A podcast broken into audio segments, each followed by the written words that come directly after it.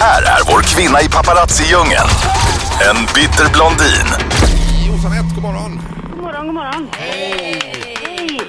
Det är sista rapporten för året då, Jossanette. Exakt. Är du med oss nästa år också, eller hur känner du där? Ehm, ja, men det kan jag vara. Absolut. Ja, Ja, lite motsträvigt. exakt. Ja, det är det. Om ni tjatar så. Det är ju en eh, bitterblondin.se som ligger bakom hela det här. Mm. Eh, Och det är en topplista, vi jobbar med tre stycken, eh, tre, två, ett-lista är det numera. Ja. Ja. ja. Precis. Ska vi börja med nummer tre? Ja, på plats nummer tre har vi Jessica Simpson, sångerskan. Hon är ju gravid igen, bara sex månader efter hon födde sin dotter i maj. Oj då. Och under hennes första graviditet så skrev hon på ett eh, multimiljonkontrakt med Viktväktarna Mm. om att hon skulle använda deras metoder för att snabbt och lätt gå ner i vikt sen då. Ja. Och eh, det tog ett tag men till slut lyckades hon så vid halloween så visade hon upp en smal och smärt hårdbantad kropp. men så lyckades hon ju bli gravid igen rätt snabbt. Och nu har hon redan setts proppa i sig junkfood till höger och vänster. Ja. Och gått upp redigt i vikt igen, som man gör när man är gravid då. Just det.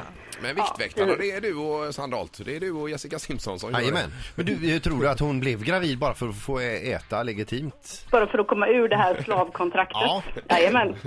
Ja, du tror Nej, det? inte enbart, men jag tror hon var ganska lättad för det kan de ju inte säga någonting om. Nej, det är klart. Hon blir gravid. Men ändå liksom så mycket som, hon gick upp jättemycket, klarar att gå ner det och så blir direkt gravid. Då hade hon inte ens behövt gå ner emellan. Jo, men det är ju Nej. den här jojo-bantningen. Det är ju världens mest populära bantning. som Ja, heter Smidoo. så det är det hon håller på med. Ja, okej. Och sen är det bara att ta till plastikkirurgin sen. Ja, ja. Skära av all hud som inte mår så bra av det här Ja, kanske. det hade varit smidigt. Det finns ju en sax numera. Ja. Eh, Ja, önskar er lycka till i alla fall. Ja.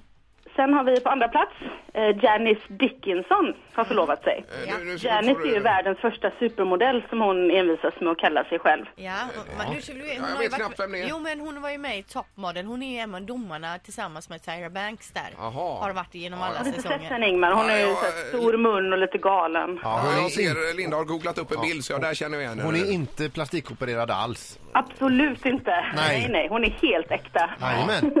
Hon har i alla fall hittat sig en fästman nu för eh, fjärde gången, Janice. Och eh, faktiskt inte, han är doktor, men inte en plastikkirurg som man skulle kunna tro, utan en psykiatriker. Oj då, ja, det kan ju Tack komma med. gode gud kanske alla utbrister som har sett henne i action på just Ja. eh, Top Model då. Eh, men frågan är ju bara om han hit- hittat henne på grund av kärlek eller om det är ett eh, intressant studieobjekt. Ja. Ja, hon är ju helt crazy. Okej. Men eh, kul för henne i alla fall.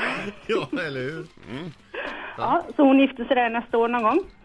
Och på första plats så har vi Elin Nordegren. Oj, tack. Hon har ju ett nytt hus och en ny pojkvän och hennes eh, lilla villa vid eh, havet i Florida gick loss på 80 miljoner kronor. då. 80.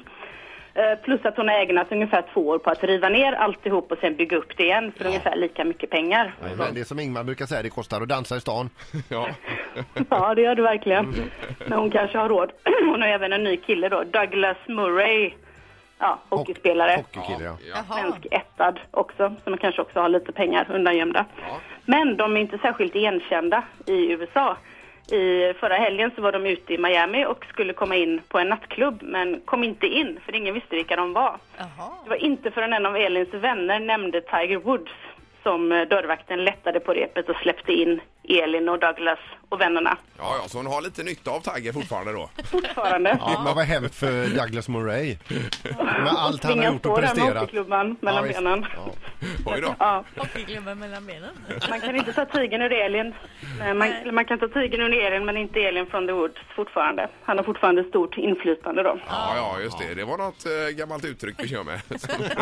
Eller något. Ja, men det är toppen. Ja, kanon. Då får vi be att få önska en god jul och ett gott nytt år här, Josefet. Detsamma, detsamma. Och länk till en bitterblondin ligger på vår Facebook. Gör det också. Ja. Ha det så bra.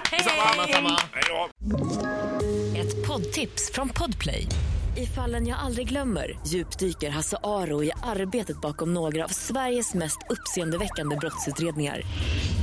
Går vi in med hemlig telefonavlyssning och, och då upplever vi att vi får en total förändring av hans beteende. Vad är det som händer nu? Vem är det som läcker? Och så säger han att jag är kriminell, jag har varit kriminell i hela mitt liv men att mörda ett barn, där går min gräns. Nya säsongen av Fallen jag aldrig glömmer på Podplay.